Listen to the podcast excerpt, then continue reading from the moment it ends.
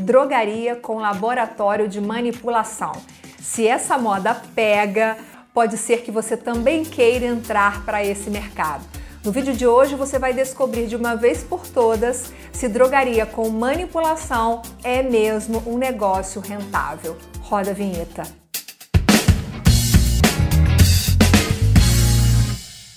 Olá, bem-vindo, bem-vinda ao canal da Escoferte no YouTube. Está no ar mais um Ed Farmácia. Toda terça, 19 horas, a gente tem um novo conteúdo publicado aqui para você. Se você não é inscrito no canal, faça isso agora para não se esquecer e também ative as notificações. E quero dar um olá especial para quem está ouvindo a gente no Spotify, para quem já segue o perfil do Ed Farmácia no Spotify. Muito obrigada pela sua audiência.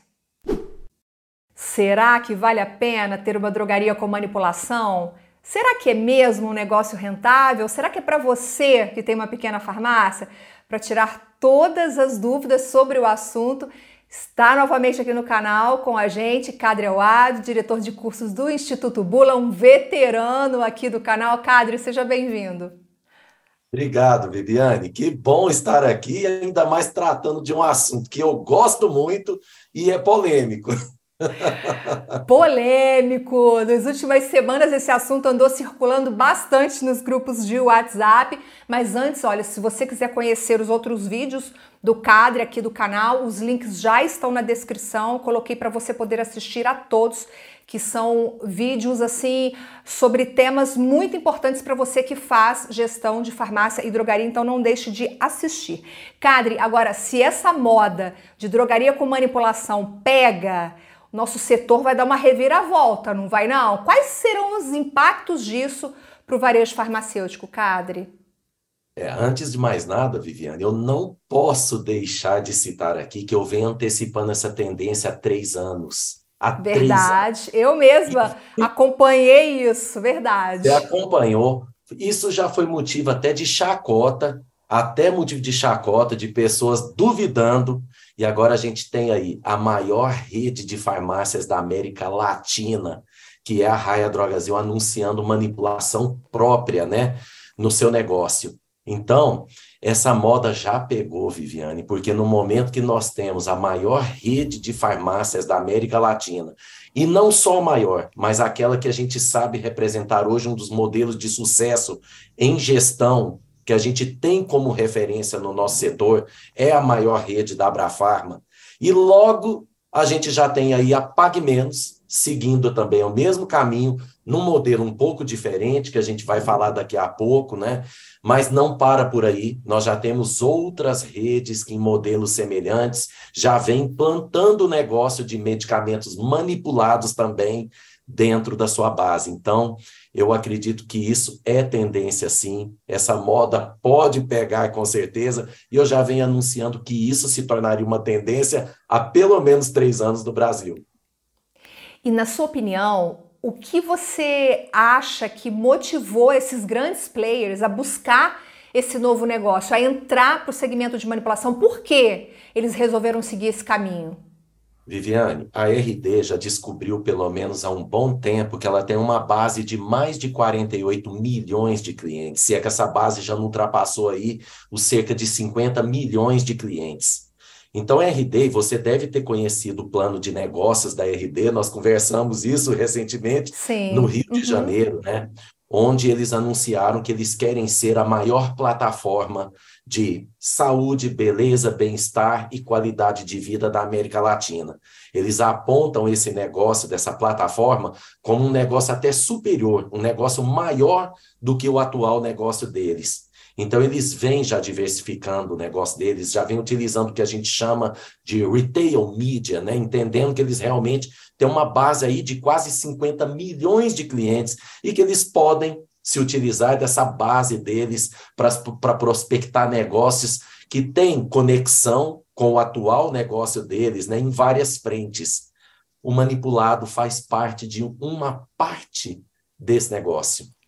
A gente sabe que é um negócio com uma margem de lucro maior, Logicamente, é um negócio completamente diferente, é um negócio que tem bases né, e, e complexidades muito diferentes, peculiaridades que a gente sabe não se encaixar no atual modelo de boa parte dessas drogarias, mas a gente sabe que ele é, coincide com essa necessidade de diversificação do nosso negócio, um negócio que vem perdendo rentabilidade, um negócio que nesse ano de 2024, 2023, as pesquisas já mostraram que o cliente está cada vez mais preocupado com o preço e todos querem, Viviane, sair dessa guerra de preço, porque ela tolhe a rentabilidade do setor.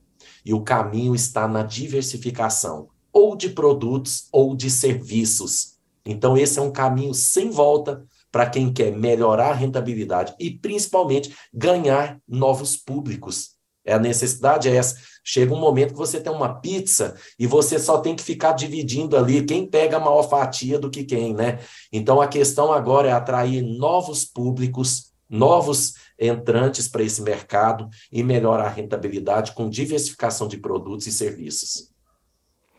Bom, se você quiser conhecer um pouquinho mais sobre a RD, Cadre já adiantou aqui algumas informações, mas eu coloquei aqui na descrição desse vídeo o link para o último relatório do Grupo RD, o relatório de 2022. É um relatório público e nesse relatório a, o grupo, né, a companhia, expõe bastante dessa estratégia de diversificar eh, empresas, produtos, serviços. Sugiro a leitura bem interessante. E Cadre, você acha que essa tendência de incluir a manipulação no negócio drogaria é um pouco é, uma tentativa de atender a essa necessidade de um novo consumidor que quer um atendimento mais personalizado? Você vê um pouco disso também? Sim, absolutamente. A pandemia mostrou isso para nós também. Ela acelerou esse processo, essa preocupação num momento que a gente teve falta, nós tivemos ruptura de diversos produtos durante os três anos de pandemia. Nós convivemos com várias ondas né, durante a pandemia. E aí, Viviane, a manipulação se tornou uma alternativa muito evidente nesse período. Tudo bem que a gente sabe que quanto, tanto quanto a indústria farmacêutica e quanto as drogarias, a manipulação sofreu também com a falta de produtos, já que 99% dos insumos também vem da China e da Índia, países que originaram boa parte da ruptura que nós sofremos, mas ela nos propiciou alternativas que a gente não tinha muitas das vezes nas especialidades farmacêuticas. E mais, Viviane, a possibilidade de personalizar o tratamento e até substituir o tratamento por outros até então tradicionais no nosso setor. Então, veja bem, em muitos casos ela foi um plano B para a ruptura que nós tivemos das especialidades farmacêuticas, mas em outra situação ela se tornou até plano A. Foi uma coisa que eu falei muito, principalmente com o aumento da preocupação do brasileiro com a imunidade, em preservar, em aumentar a imunidade do nosso organismo. A manipulação dispõe de um arsenal de produtos que eu chamo de produtos premium. Né? Foi uma coisa que eu me lembro, quando veio a pandemia, nós lançamos algumas lives chamadas Gestão Sem Quarentena aqui no Instituto Bula. E já nessas lives do Gestão Sem Quarentena, eu falei, pessoal, fiquem atentos. Vai crescer a demanda por suplementação de produtos premium, de insumos premium no nosso mercado. E isso aconteceu. A gente viu constantemente isso acontecer no nosso mercado. Então, isso também tem influência na decisão que essas redes estão tomando nesse momento, né? De poder trabalhar com produtos personalizados, porque eles aumentam o nível de retenção do cliente, eles criam maiores mecanismos de fidelidade. Embora eu esteja hoje, eu tenho muito recém falar essa palavra fidelidade, porque honestamente está difícil cada vez mais a gente falar em fidelidade, a gente fala de aumento da retenção, a gente fala de aumento dos mecanismos que vão reter o cliente mais dentro da nossa empresa, no mercado onde a gente sabe que o clamor por preço, né, porque o, o consumidor ele não quer gastar dinheiro com medicamento, ele quer gastar dinheiro com coisas que lhe dão prazer, ele quer gastar dinheiro com produtos que trazem para ele satisfação, né? Mas Por a gente isso, e aí abrindo Desculpa, só abrindo parênteses no que você está falando, ele não quer gastar dinheiro com medicamento, mas ele pode querer gastar com dermo cosmético, com a, é com a beleza. Então aí a gente entraria até na questão do mix, né? Que ampliar o mix é uma forma de reter esse cliente, é, esse, esse cliente para a loja, para a farmácia. Beleza. Né, principalmente no ramo da beleza, onde a manipulação exerce aqui um poder enorme né, no tratamento especializado, no tratamento personalizado, ela é muito forte nesse segmento, segmento de emagrecimento, o segmento de é, é, rejuvenescimento, o segmento de tratamento de acne, de queda de cabelo, de suplementação para aumento de imunidade, suplemento para atletas, onde esse mercado ganhou uma proporção gigantesca nos últimos anos. Então, com certeza, o nosso segmento das grandes redes enxergaram isso, né, Viviane? Mas, Cadre, a drogaria com manipulação, esse modelo de negócio que a gente, não sei se a gente pode chamar de um modelo misto, que você tem a drogaria com a manipulação, ele é um modelo para todas as empresas, para todas as farmácias, para independente, para pequena rede, para média, para grande a gente já sabe que é, mas eu queria que você avaliasse também a, a, a aceitação desse modelo, a viabilidade, melhor dizendo, desse negócio para essas empresas menores.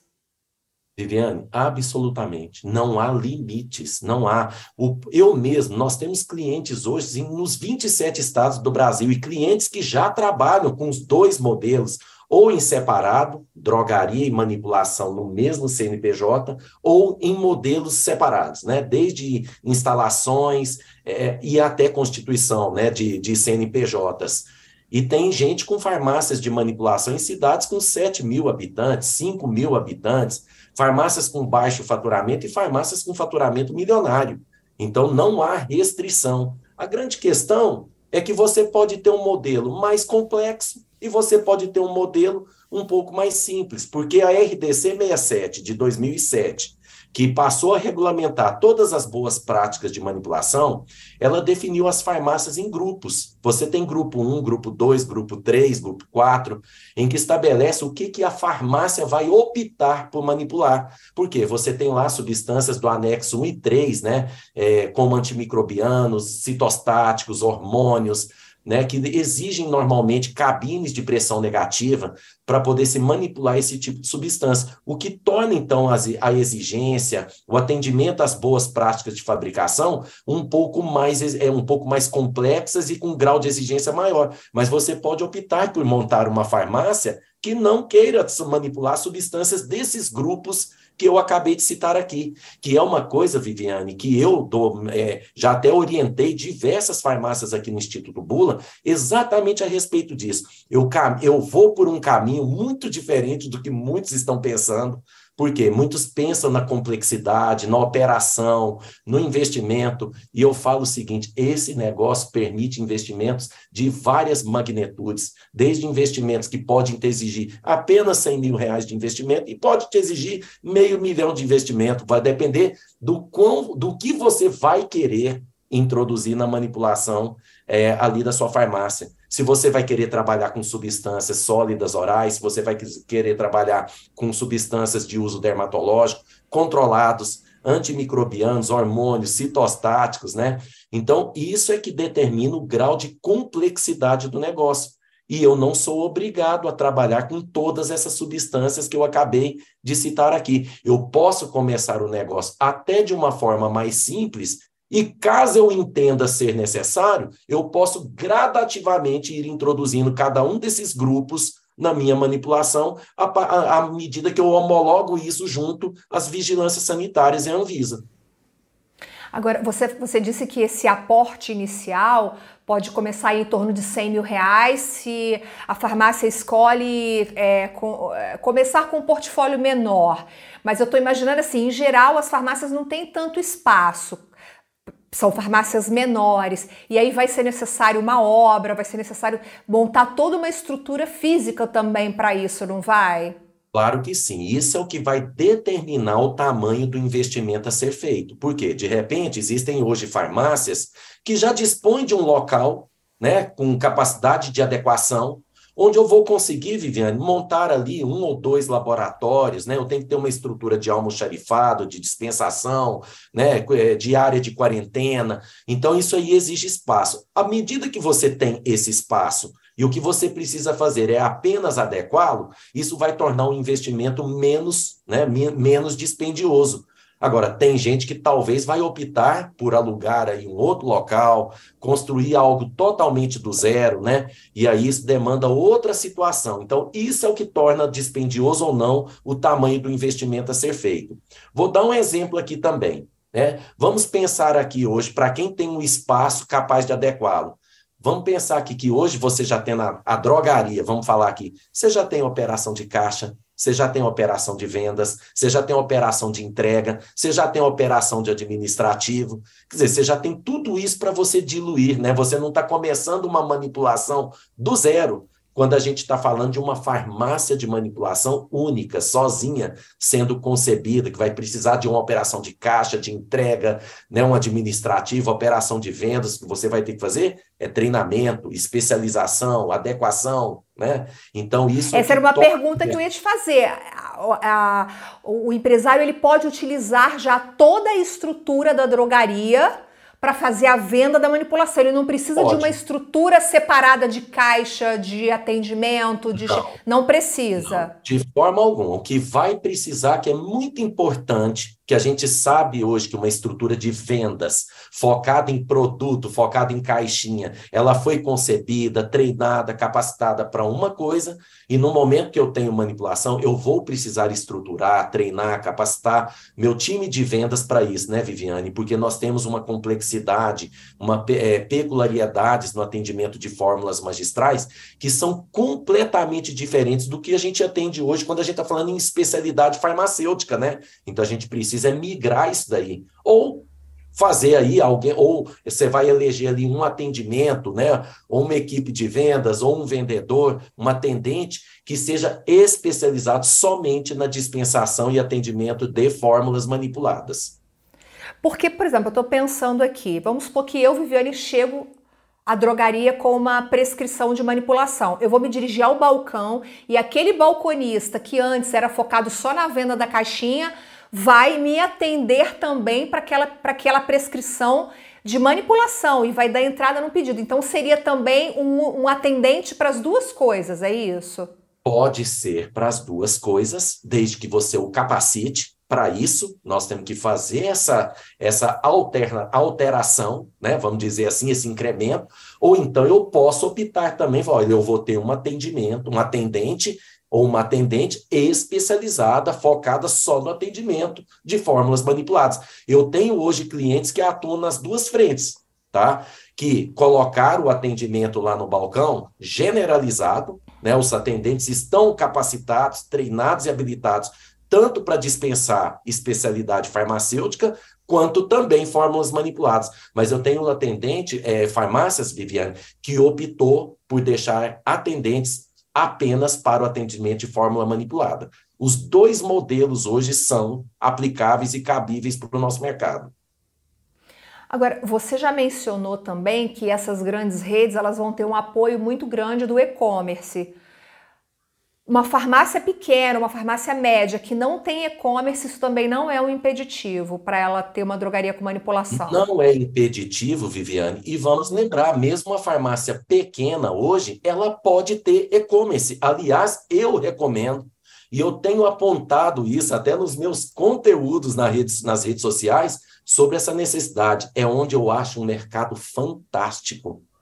Porque mesmo a pequena farmácia, ela pode ter o seu e-commerce, ela pode comercializar fórmulas manipuladas para o Brasil inteiro e começar com uma operação até mais simplificada. Por quê? Quando nós falamos em fórmula manipulada, Viviane, muitos apenas é, é, lembram do atendimento de receitas médicas. Mas nós temos que lembrar que você hoje pode dispensar fórmulas manipuladas, está amparado pela, pela Resolução 586 do Conselho Federal de Farmácia, está amparado pela RDC 67 de 2007, que hoje o farmacêutico pode fazer a prescrição farmacêutica, ele pode fazer a indicação de vários produtos que são isentos de prescrição, e a gente está falando aqui de substâncias para beleza, para acne, para queda de cabelo, né, para é, é, é porque a gente tem os alimentos funcionais, os alimentos para fins especiais. Né? Isso tudo hoje pode ser dispensado pelo farmacêutico. Você pode ter um e-commerce e comercializar para o Brasil inteiro. Então, Viviane, vai muito além apenas de atender ao mercado de prescrição médica. Porque é, me permita até fazer uma observação. Onde que muita gente acha a operação de manipulado complexa? É porque é uma operação que hoje, nas farmácias tradicionais, ela exige hoje visitadores que hoje precisam visitar médicos, precisam visitar nutricionistas, odontólogos, veterinários, né, para poder propagar ali a questão das fórmulas manipuladas, né? Então isso torna o negócio mais custoso, isso torna o negócio mais complexo. Isso exige é, a folha de pagamento fica muito mais alta, isso exige né, uma complexidade até na gestão de pessoas muito maior do que você tem numa drogaria tradicional. Mas a gente pode pensar num negócio de manipulados um pouco mais simples. Você não precisa começar atendendo a todas as fases, a todos os modelos que a gente citou aqui. É igual eu falei para você, é um negócio que tem graus de complexidade diferentes, que vai desde a simplicidade até a alta complexidade. Você opta por onde você quer começar mas a margem de lucratividade também é maior. Você pode dizer para a gente qual é a diferença, a margem da drogaria e a margem em média da manipulação? Sim. Posso sim. Enquanto o lucro líquido de uma drogaria hoje, de pequeno porte, vamos separar aqui de pequeno e médio porte, ele fica na ordem de 6 a 12% no Brasil, quando a gente está falando, não estamos falando de Abrafarma, porque quando a gente está falando da Abrafarma, o lucro líquido hoje é na ordem de 2 a 4%. Quando a gente está falando das farmácias independentes e associativistas, nós temos um lucro líquido na ordem de 6 a 12%. Mas na farmácia magistral, o lucro pode ficar entre 15 a 25%. Então, é um negócio que tem uma lucratividade maior? Sim.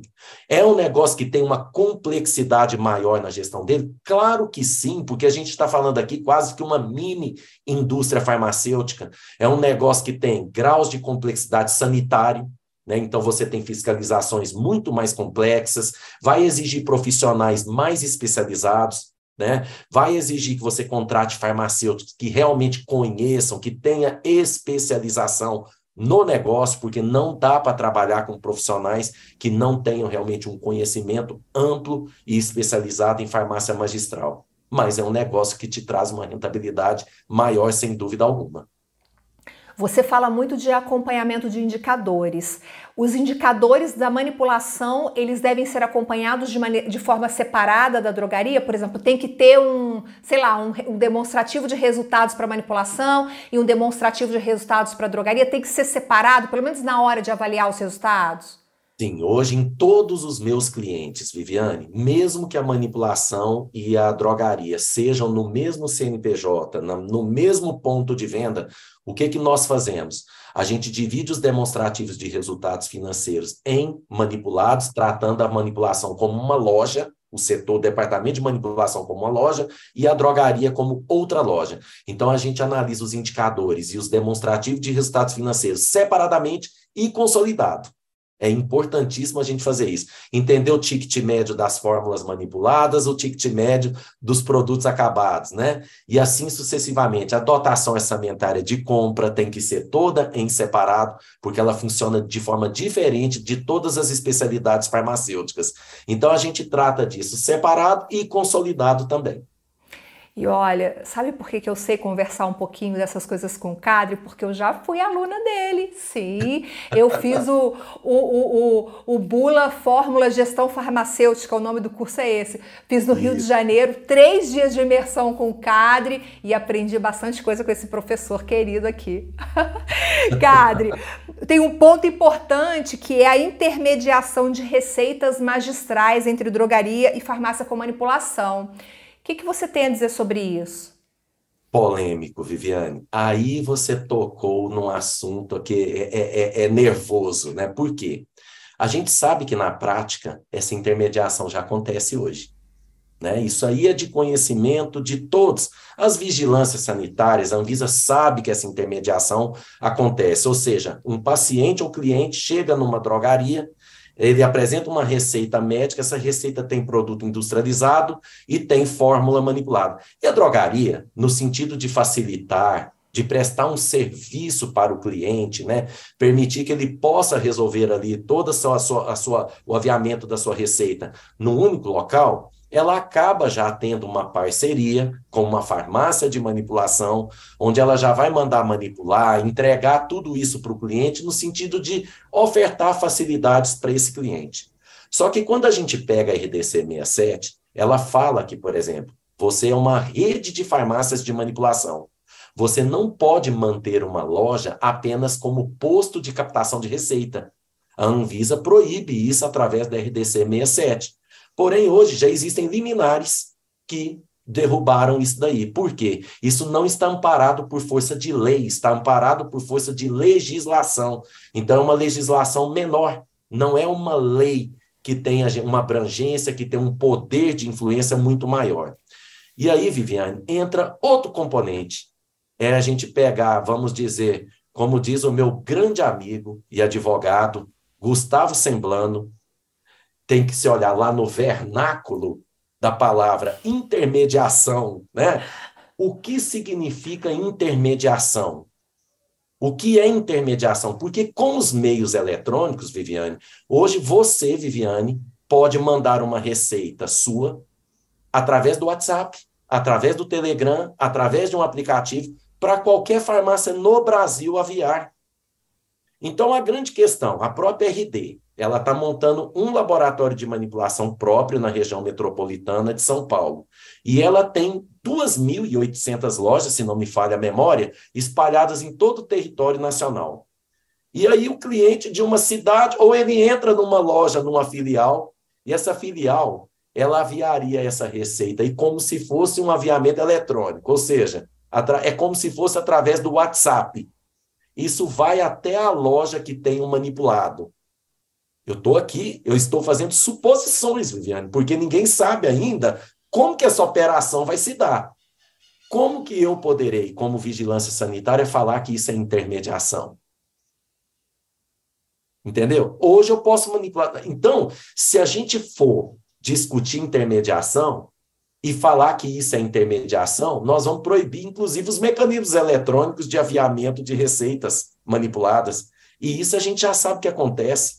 A própria Pague Menos, né? A gente sabe que já tem entidades representativas do setor magistral é, preocupadas, querendo questionar a parceria que a Pague Menos diz ter celebrado com uma rede de farmácias de manipulação. Mas a Pague Menos diz lá no, na rede social dela que ela vai indicar eu sou proibido de indicar, Viviane. Você entende? É, então, assim, ela está dizendo que vai indicar. Indicar é intermediar? Que mecanismos existem na lei hoje que me proíbem de indicar? O, qual crime, qual o, o, o, o descumprimento da legislação sanitária que está sendo cometido aí? Sabe? Então, é, assim, com todas essas mudanças, talvez seja a hora, inclusive, de uma revisão nas normas. Uma né? modernização Porque, da norma. É, uma, como, como, como aconteceu agora com a RDC 786, que passou a autorizar os, os exames de análises clínicas nas farmácias, porque a Anvisa viu que não tinha mais como fechar os olhos para isso, era uma prática já. Então ela precisava, de alguma maneira, regulamentar isso e foi o que ela fez. Talvez seja precise acontecer a mesma coisa com as regras da manipulação. Sim, e eu queria até tocar num ponto aqui, Viviane, que eu venho falando desde que essas notícias ganharam aí o cenário nacional, é, lógico, a gente sabe que o segmento magistral, que muitas farmácias magistrais estão preocupadas com isso. É natural.